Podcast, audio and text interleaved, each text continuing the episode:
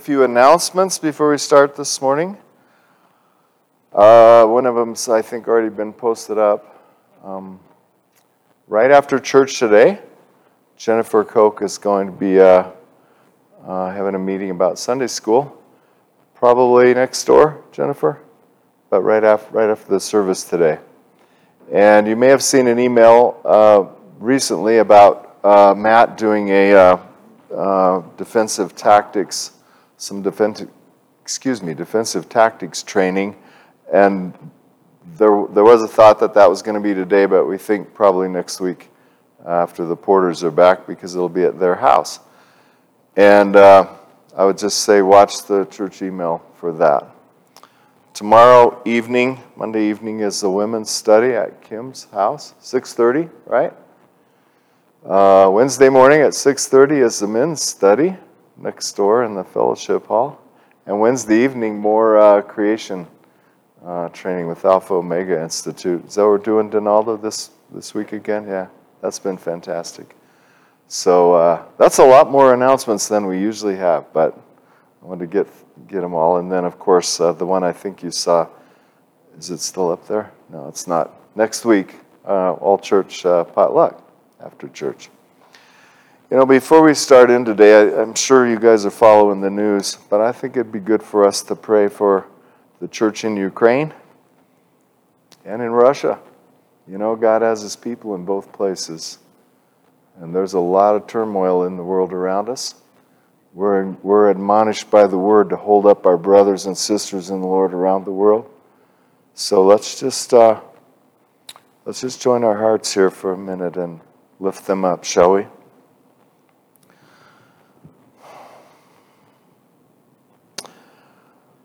Father, we count it such a great privilege to be able to unburden ourselves to you. And Lord, we're thinking this morning of your people in the churches in Ukraine, your people in Russia. Lord, we know that you have your people scattered over the face of the globe. And we pray for them, Lord, that you will undergird them, that you will give them strength, that you give them boldness, and that, Lord, the testimony that they might have would be that even in a time of war and turmoil, they experienced your peace, the peace that passes understanding. Be with them, Lord. Hold your people in the palm of your hand. Cover them with your love and your protection, we pray. Amen. This morning we're going to talk about three intricately related topics. I told Kyle this might not be like the most exciting topic in the world, but I think it's important. They're important ones. So if this thing has a title, it's lending, borrowing, and debt. And I just want everyone to know before I start that My first caveat or my first confession is I'm not a financially sophisticated person, nor do I have any kind of financial education, really other than God's Word, but that's what we're going to look at today, all right? So I'm not a financial advisor or anything like that. There may even be people here certainly in our congregation, maybe not here today, that know a lot more about this than I do. The next thing I want you to know is that if I say something that feels like an arrow that hit a direct bullseye, it wasn't because I knew anything about anybody's situation, all right? I don't know anything about anybody's lending, borrowing, debt, or anything else, but I think we're just going to look at the Word together. I pledge to you that I'm not cherry-picking any scriptures to support any of my pet opinions. I really don't think I have any pet opinions, but I think this is important stuff. And one of the reasons that I think it's so important is because when I look around and I see what I would call the Western church, everyone understands what I mean. I don't mean the Wild West. I mean the church in the Western world. I either have to conclude that A, They don't know what the Word says, by and large, on these subjects.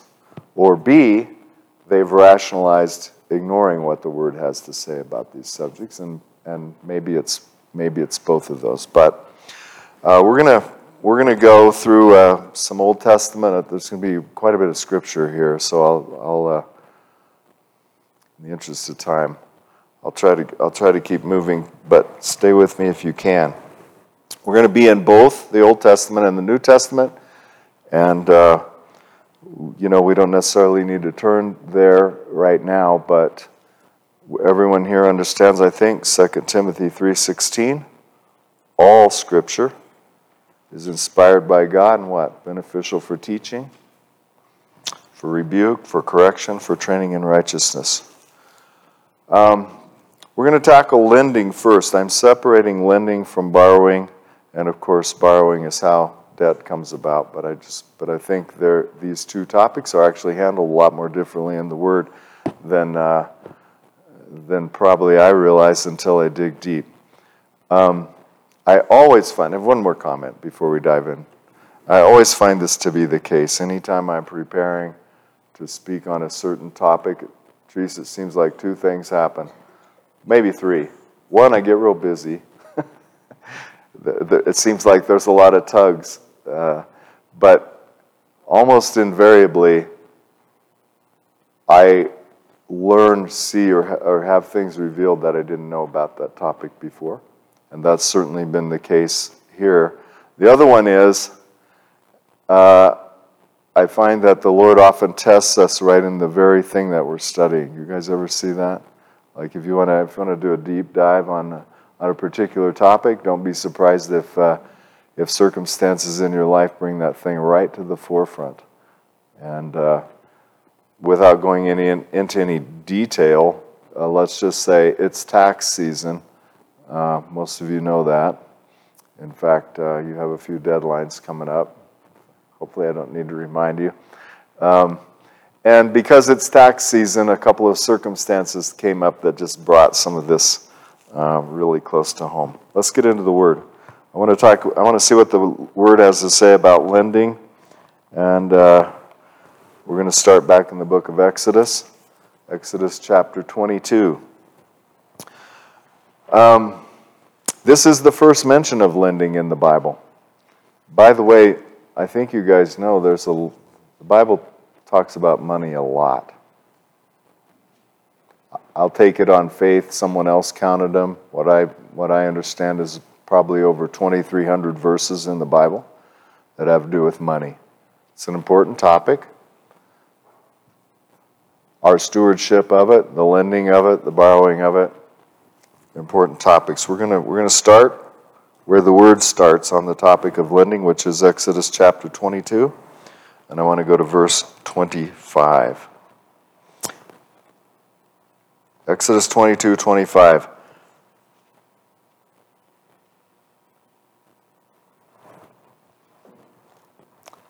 If you lend money to my people, to the poor among you, you are not to act as a creditor to him.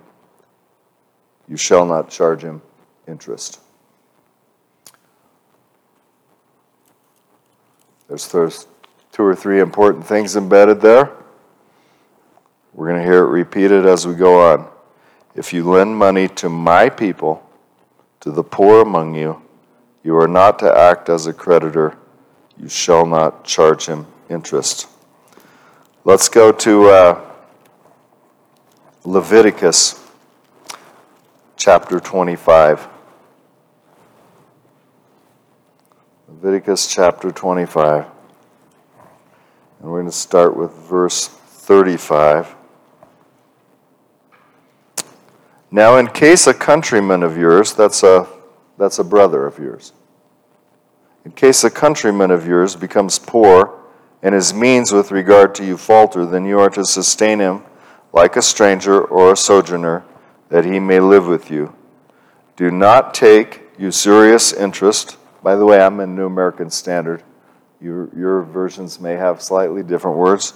Do not take usurious interest from him, but revere your God, that your countrymen may live with you, You shall not give him your silver at interest, nor your food at gain. That should sound a little similar to what we read in... It's what? The mic didn't fall down. This thing came off of it. This is so the psst sounds, or the P, the big P pops.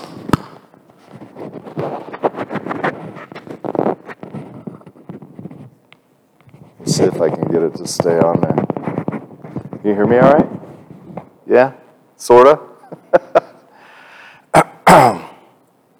This passage sounds a little bit like the one we read in Exodus, right? What are the key points? Who are we to lend to? We're to lend to our brethren, sojourners and strangers, specifically ones that are in need. They're faltering. They're in need of sustenance. And what's that other gig that's in there? Not at interest, not for gain. I shared this with the men's study on Wednesday morning several weeks ago, and it was back when we were talking about tithes and giving. And I will just tell you that we went back to one of these verses. Therese, Kyle, I don't know if Dennis, you may remember, we went to one of these, and I just commented to the group. This has been a strict principle for Peg and I in any lending that we've done to fellow believers. Now the IRS, I'll just point out, because I'm going to throw in a little bit of practical application here, the IRS takes a dim view of an interest-free loan. In fact, they don't understand that. They think that's crazy. And so... if they ever want to come see a loan instrument, they expect to see an interest rate on it. And the workaround for us has been, well, we'll put an interest rate on it, and then we'll gift you back the interest at interval. For us, like once a year.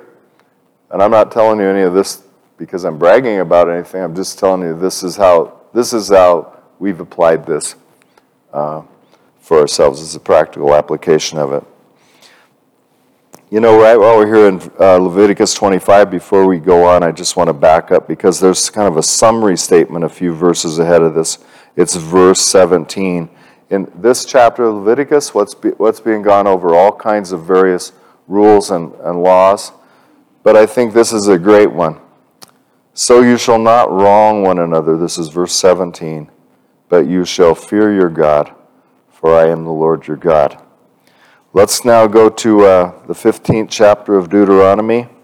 By the way, I told you I'm not cherry-picking. I think if you get out the concordance and you start moving through the Bible and looking at lending specifically, we're going through it in the order that they come up, Dennis. And if I probably should have put one more caveat up before I ever started, which is, man, if anybody thinks I misspeak or misinterpret something, please challenge me and please come correct me. Deuteronomy chapter 15. We're going to start with verse 6. And we're going to go through verse 11. For the Lord your God shall bless you as he has promised you. And you will lend to many nations, but you will not borrow. And you will rule over many nations, but they will not rule over you. If there is a poor man with you, one of your brothers, in any of your towns in your land, which the Lord your God is giving you, you shall not harden your heart, nor close your hand from your poor brother, but you shall freely open your hand to him, and shall generously lend him sufficient for his need in whatever he lacks.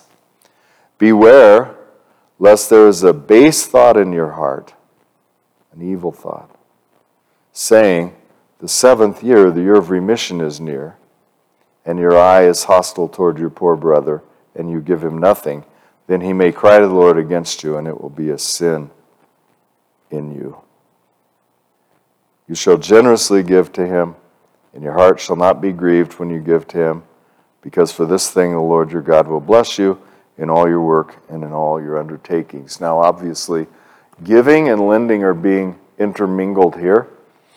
And what is this thing about Don't have this base or evil thought in your heart, saying the seventh year. See, we're right in, the first part of this chapter is about the Sabbath year. And this, we're in the part of Mosaic law where the rules about the Sabbath year, a year of rest, a year of remission, and Jubilee, where debts were forgiven, where property rights reverted back. What's being said here is, hey, if I went to Dennis and I said, I'm in need, brother, and he said, well, next year's the Sabbath year, and if I loan it to him now, I'm not going to get paid back. What the Lord is warning against here is, what's our heart motive, all right? What's our heart motive, and what's the constant theme we're seeing here? This is primarily talking about lending and giving among brethren, countrymen. It's also talking about how it's to be done generously, and notice that the prohibition against interest keeps popping up everywhere we go here, all right?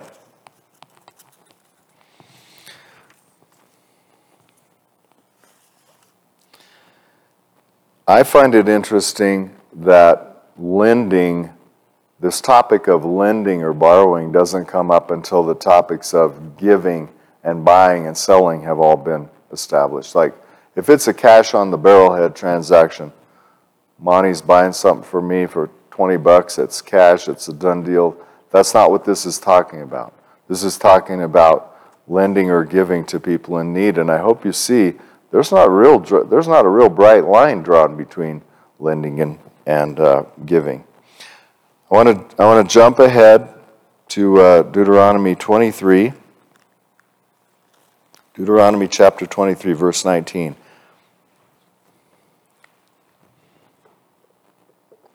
You shall not charge interest to your countrymen. Again, that's your brother.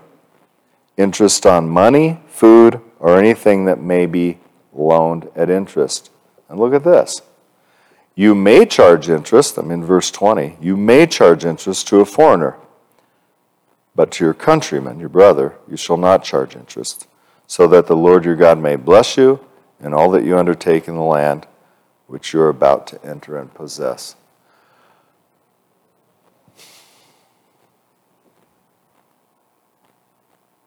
Here's a very important distinction that's made under the law.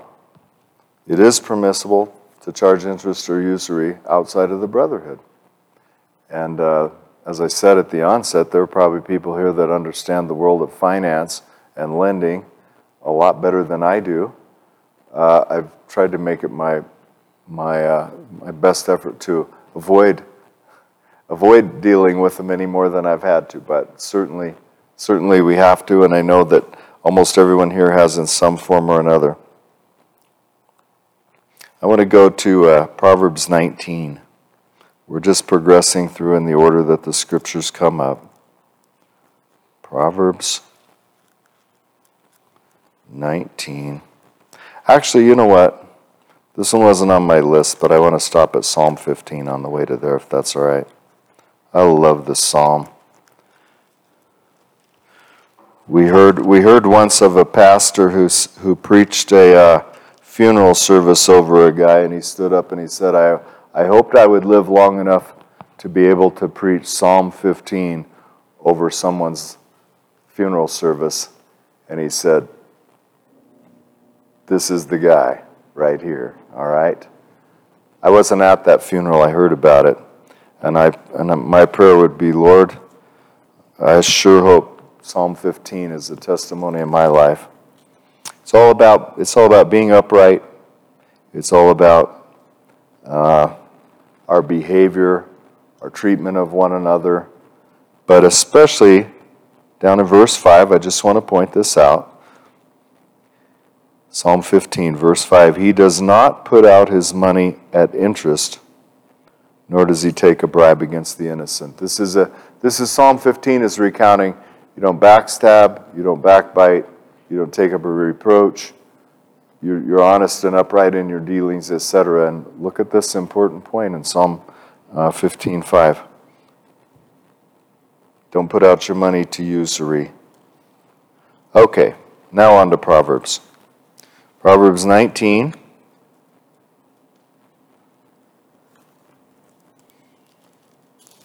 I find this verse to be interesting and challenging.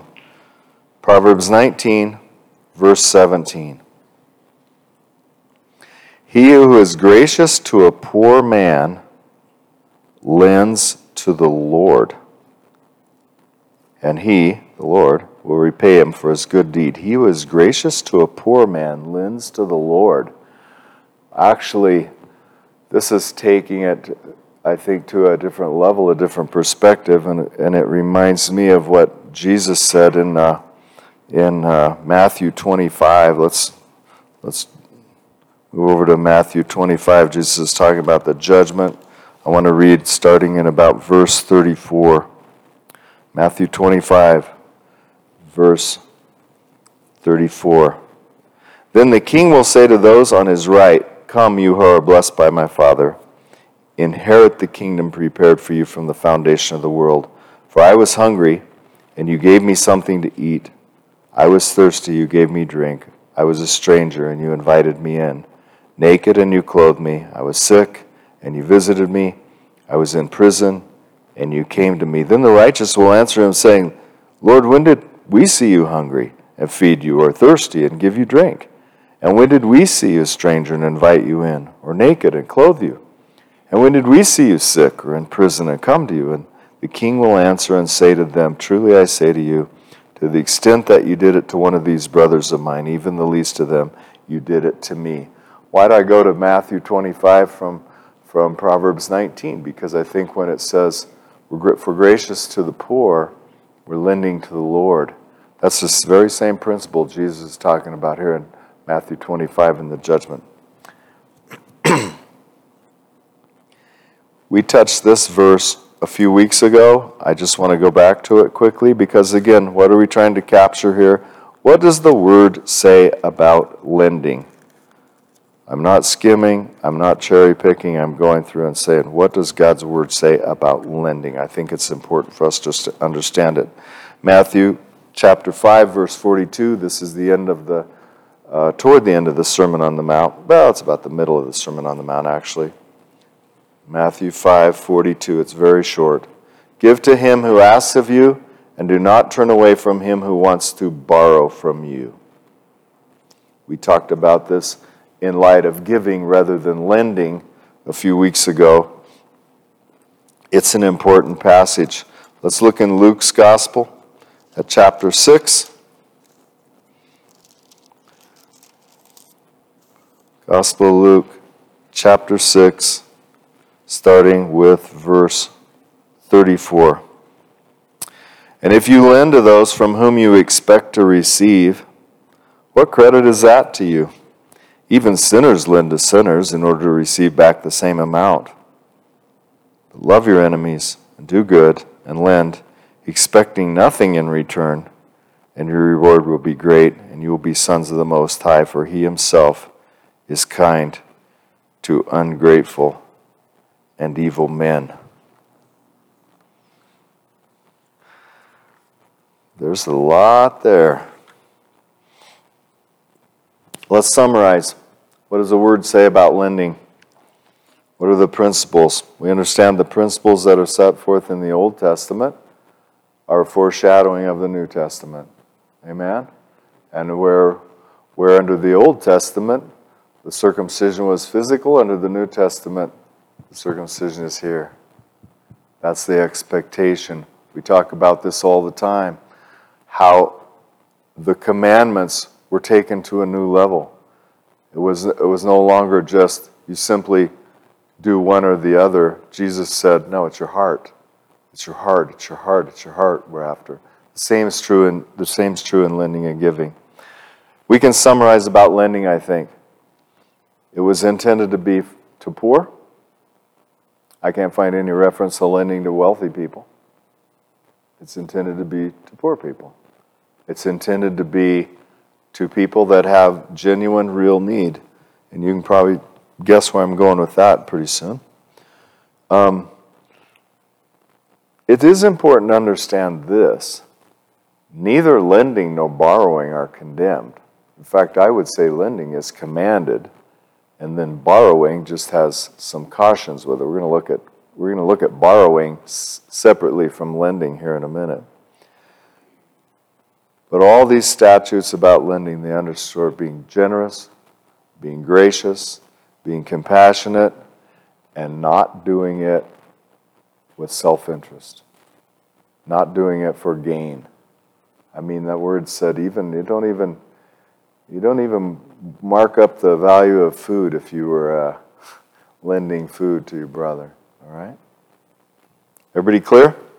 Now we're going to go back and look at borrowing. We looked at lending. Now we're going to look at borrowing separately, and we're going to go right back, I think, to Deuteronomy 15, because we read this verse, but we didn't emphasize it. It's really the first mention of borrowing in the Bible. Deuteronomy 15, verse 6. For the Lord your God shall bless you as he promised you, and you will lend to many nations, and you will not borrow. And you will rule over many nations, but they will not rule over you. This may seem a very odd place for me to interject this, but I'm just going to plunk it in right here. I do not know how lenders that specialize in financing churches and missions justify what they do. Nor do I understand how churches, by and large, and they do, engage in corporate debt. Now, you may say, hey, you quit preaching, went to meddling now. But we're looking at what God's Word says. Those aren't my words. I literally do not understand how, in light of God's Word, that type of thing goes on. I have an opinion about it, which is simply this.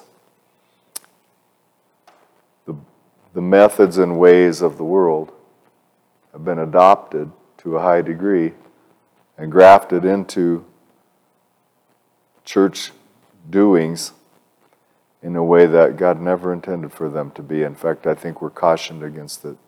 And of course, any of you who have been around here, you understand this church, praise God, is debt-free.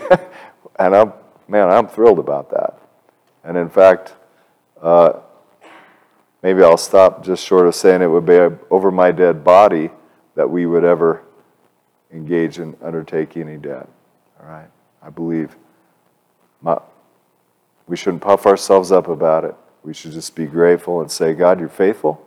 Your promises are true, and we are undeserving recipients of your sovereign grace and blessing. Amen? Amen. Psalm 37:21. We're getting tired of thumbing here.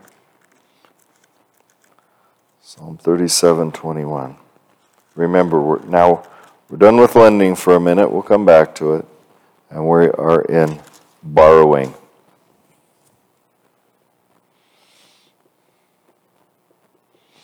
The wicked borrows and does not pay back, but the righteous is gracious and gives. Let's look at Ecclesiastes chapter 5, verse 5.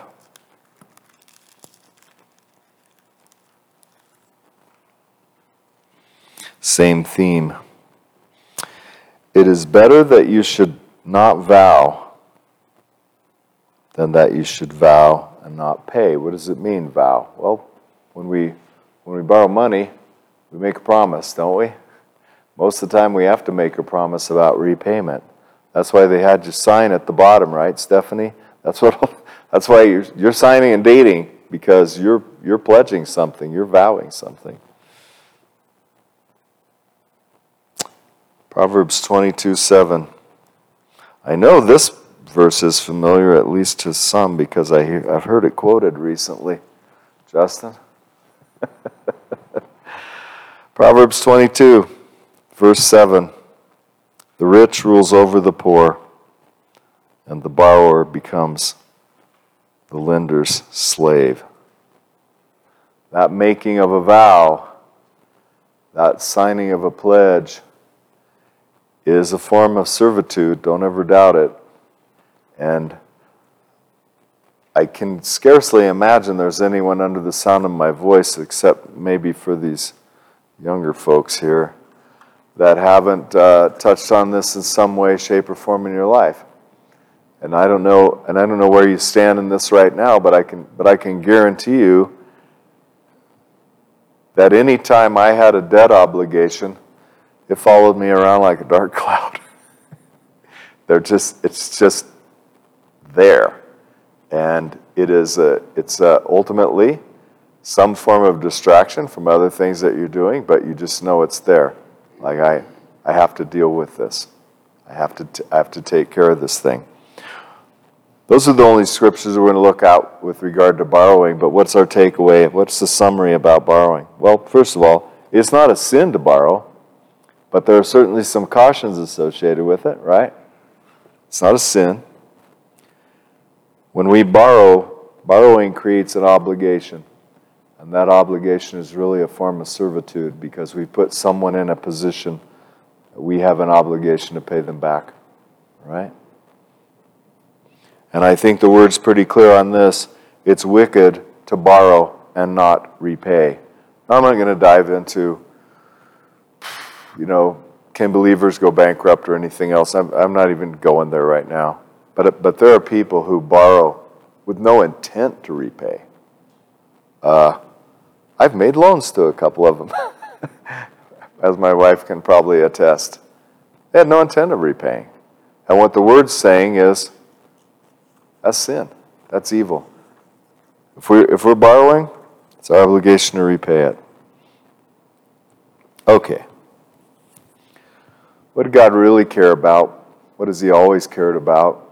What does He care about for each of us right now? I think our heart. He cares about our heart condition.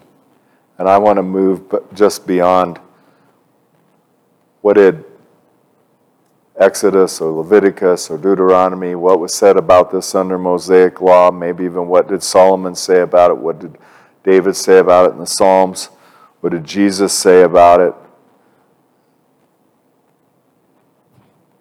Ultimately, these are matters of the heart, and I think when God laid down those initial rules, why? Because He wanted to protect people's hearts, and He wanted to warn them, Don't let this thing interfere with your relationships with your brothers. Don't let this get in the way of your relationship with your countrymen.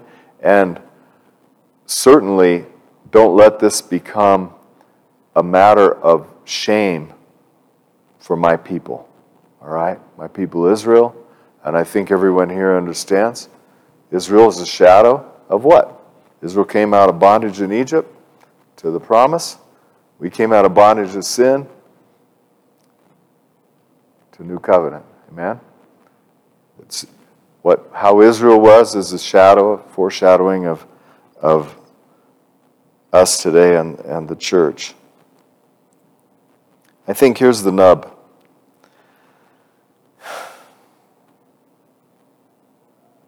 What's the motive behind lending? Well, it better be generosity. It better be gracious. It better be lending.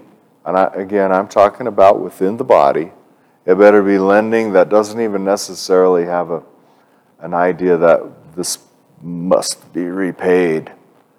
It's gracious, all right? Now, what about borrowing?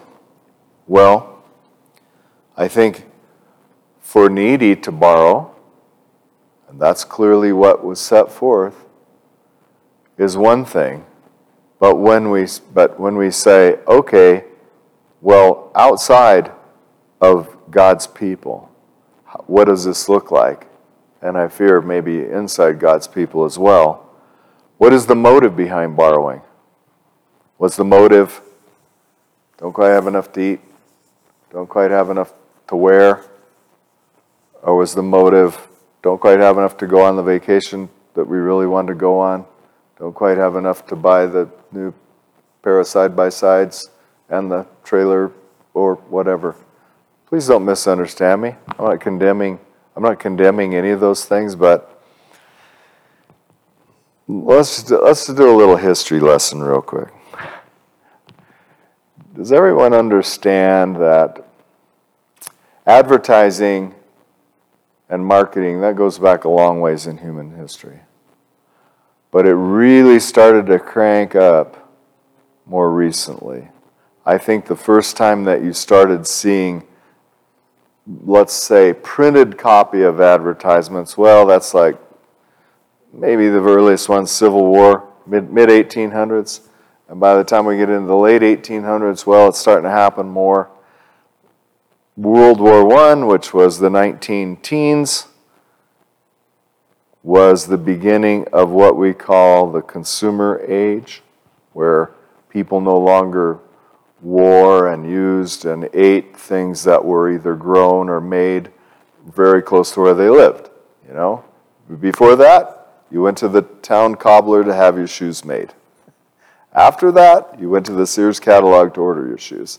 Now, I'm not saying any one of those is any better than the other, but what started to happen with the consumer economy, and it really got its legs in during World War I, is people became more and more influenced, let's just say, by advertising.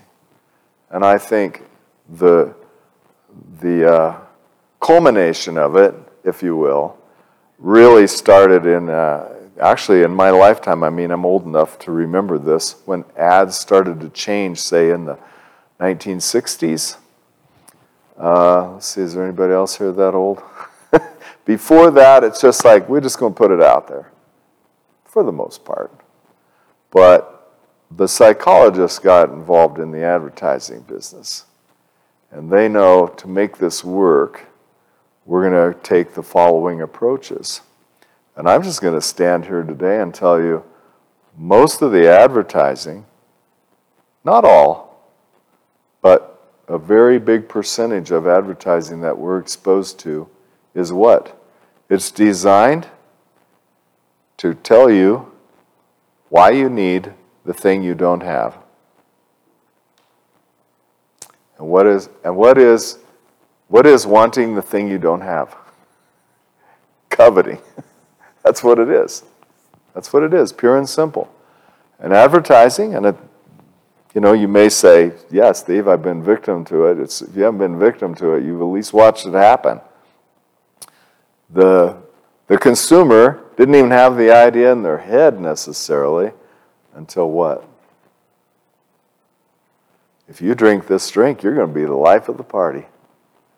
If you drive this kind of car, beautiful women are going to all of a sudden think you're attractive and powerful. If you wear these kinds of shoes, you're going to be able to jump as far as Michael Jordan or whatever. You guys know it. You've seen it. And it's very insidious, because the psychologists understand a few things.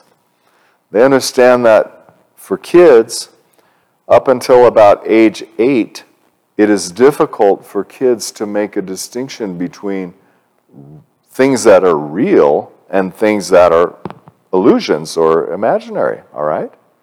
Now, hopefully, I think in this body, I think we're doing better with the 8-year-olds than that, I'll just say. And I'm grateful for it. But as our children come along, I mean, think about it. At the beginning, they don't know the difference between something that's smoke and mirrors and something that's genuine. And you're kidding yourself if you don't understand that a lot of what's going on in the world of advertising and marketing is aimed at them, because they know parents will spend about anything or do about anything to give their kids the thing that they think their kid needs or wants, so they target that. Now again, I'm not throwing out the baby with the bathwater, no pun intended, and I'm not standing up here saying all advertising, all marketing is bad. That's not true. That's not true. Many times, How would someone know that we had a service to offer? How would someone know that we had a product to offer them unless we have a way of disseminating that word? I'm not condemning that. I am condemning because the word condemns. Borrowing and indenturing ourselves to debt because we've coveted something, because we're dissatisfied, because we're discontent. You know, the word has a lot to say about contentment. Let's look at a couple passages. Let's look at Hebrews 13:5. And I know for most of you, these are not scriptures you're unfamiliar with. Some of them you may even have committed to memory. Hebrews 13:5.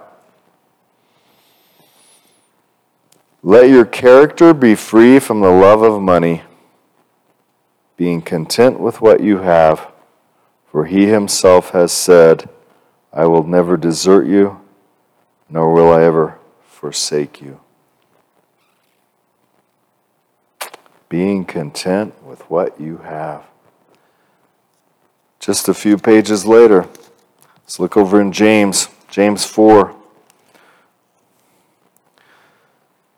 James 4, verse 3. There's a bunch of cautions here. That's what's in this chapter of James. You ask and do not receive because you ask with what? Wrong motives, so that you may spend it on your pleasures. Again, I don't want anyone to misunderstand what I'm saying. Does God deny us pleasures? Heavens no. No. He gives us the desires of our hearts many times. But what is he really after? Where is your heart? What's the motive behind? What's the motive behind you want to trot down and take a equity loan out on your house? What was the thing that someone dangled in front of you that tempted you to go extend maybe the bondage you were already in?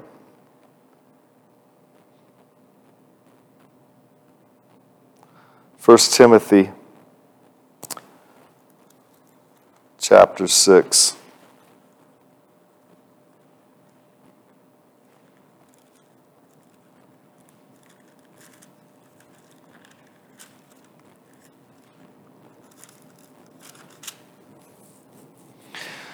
First Timothy 6, starting with verse 6.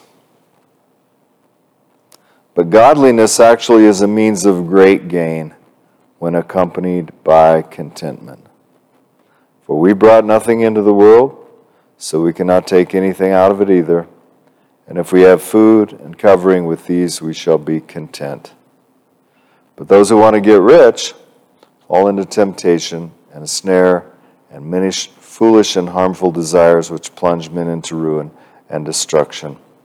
And you know the rest of it. It is not a sin to be rich. It is a sin to love money. It is a sin when our heart is stolen away from what it should be focused on, which is doing the Father's will, living our lives out to bring glory to him. Amen?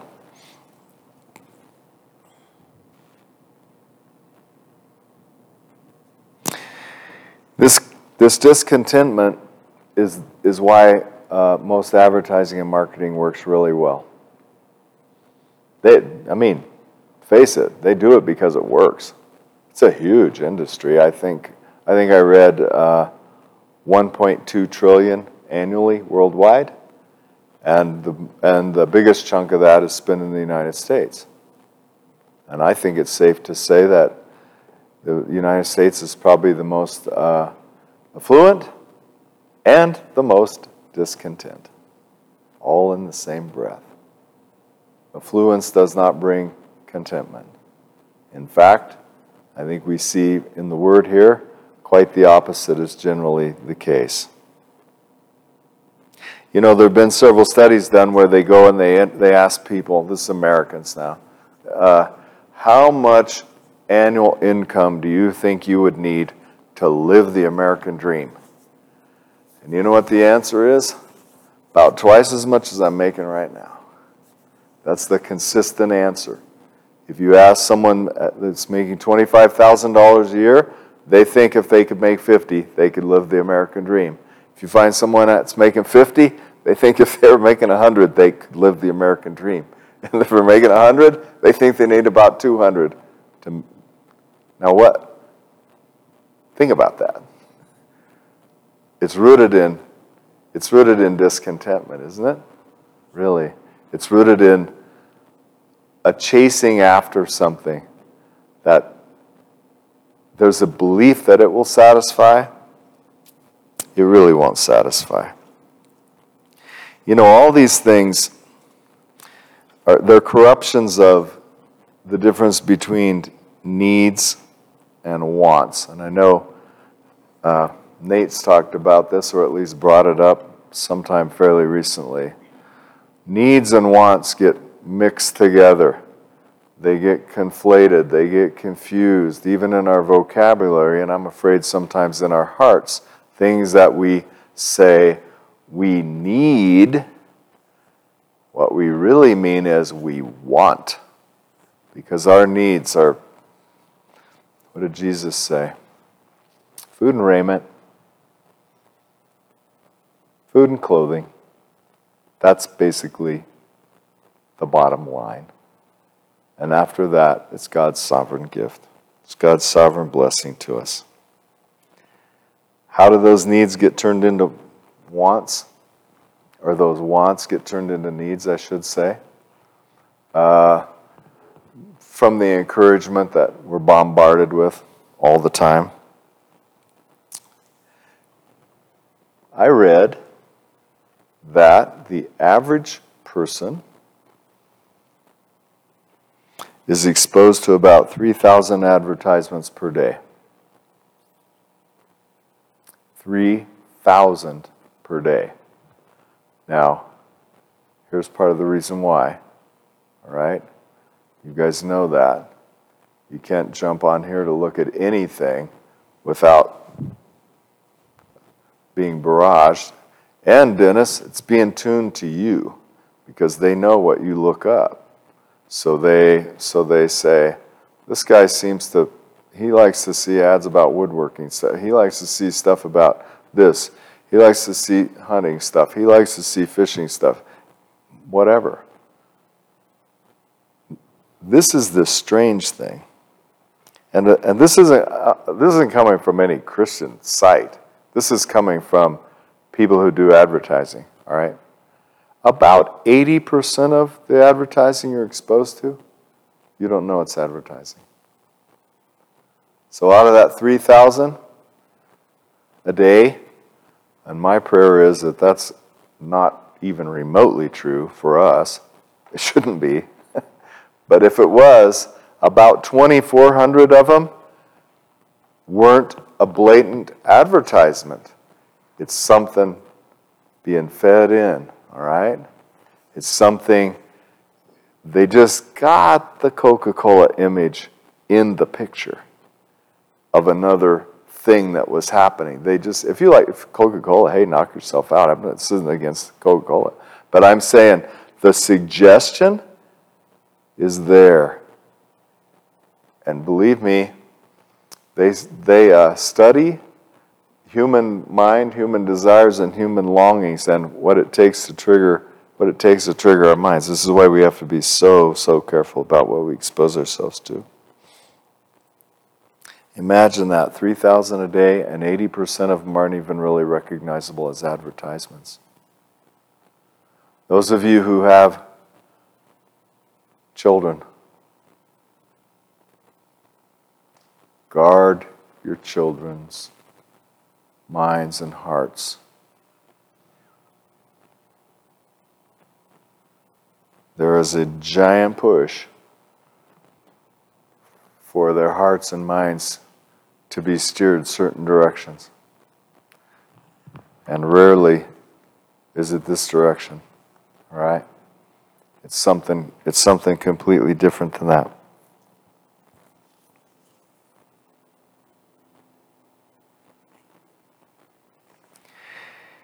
You know,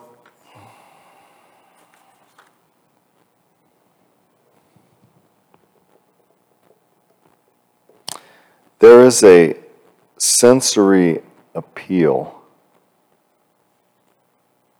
that I think we're wired with, and it's part of what we have to control. It's part of what we have to discipline. Most of the time, you guys know how the ads work. I'm going to show around. I'm going to show you a big old juicy cheeseburger with onion rings or whatever, and you're just like, man, I can almost taste that thing, you know. Sorry, Brenda, when she reads this or when she hears this.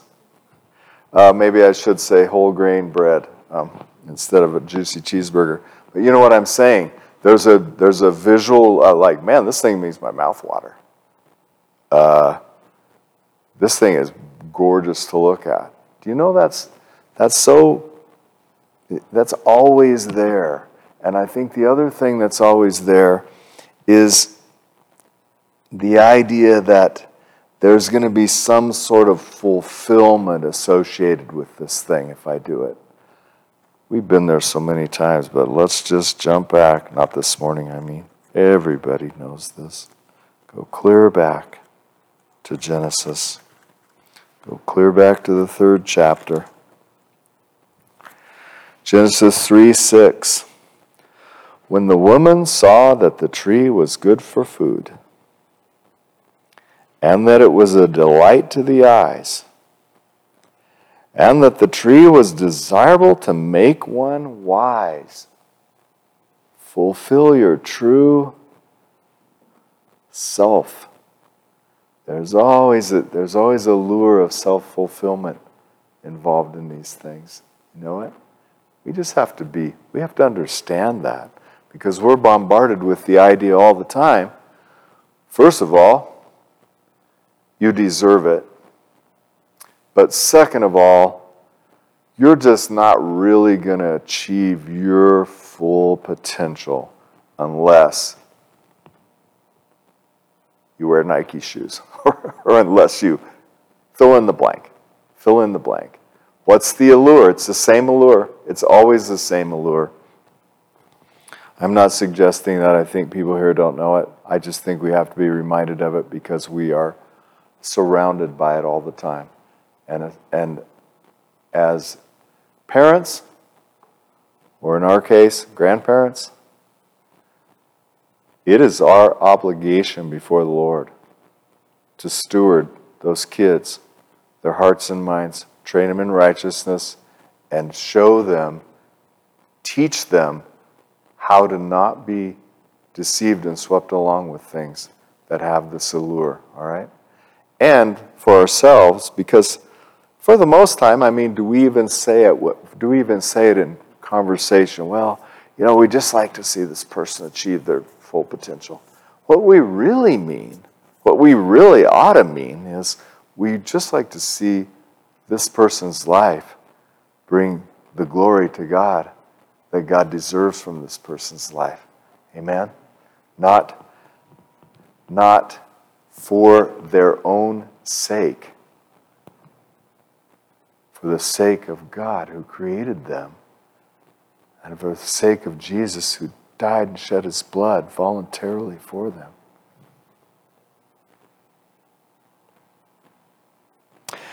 You may say, hey, Steve, it sounds like you're condemning all kinds of things. I'm not. I'm not trying to. I don't want this to come across sounding wrong. I don't want anybody to say, I don't want Justin to think, man, I need to go retract that advertisement for my business. That one in the yellow pages, I got to get that out. No, it's not that. It's not that at all.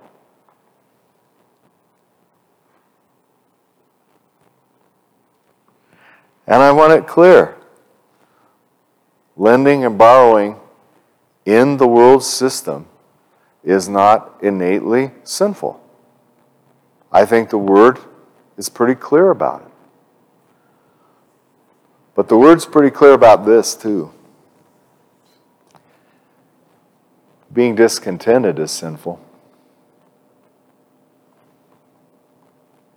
Covetousness is sinful. That's right there in the Ten Commandments. And what is it other than wanting something we don't have? It's that simple. And being led along in temptation because we allow our hearts to crave the thing we don't have is dangerously sinful and destructive. You've all been very patient. Thanks for bearing with me. I just want to say a couple things and then we'll move to communion. Individually and as a church,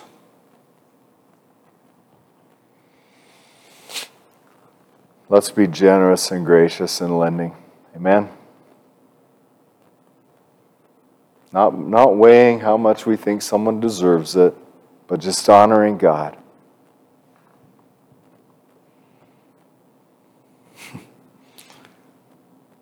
Let's be extremely cautious in borrowing.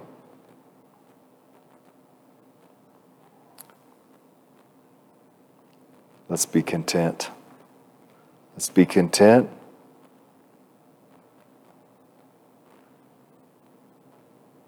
And bless God for what He's done. Let's honor the Lord. Let's be rich toward the Lord. And be a lot more vigilant about our stewardship before the Lord than our credit rating. Amen. Our credit rating doesn't mean anything eternally. Our stewardship before the Lord means everything eternally. Thank you for your patience.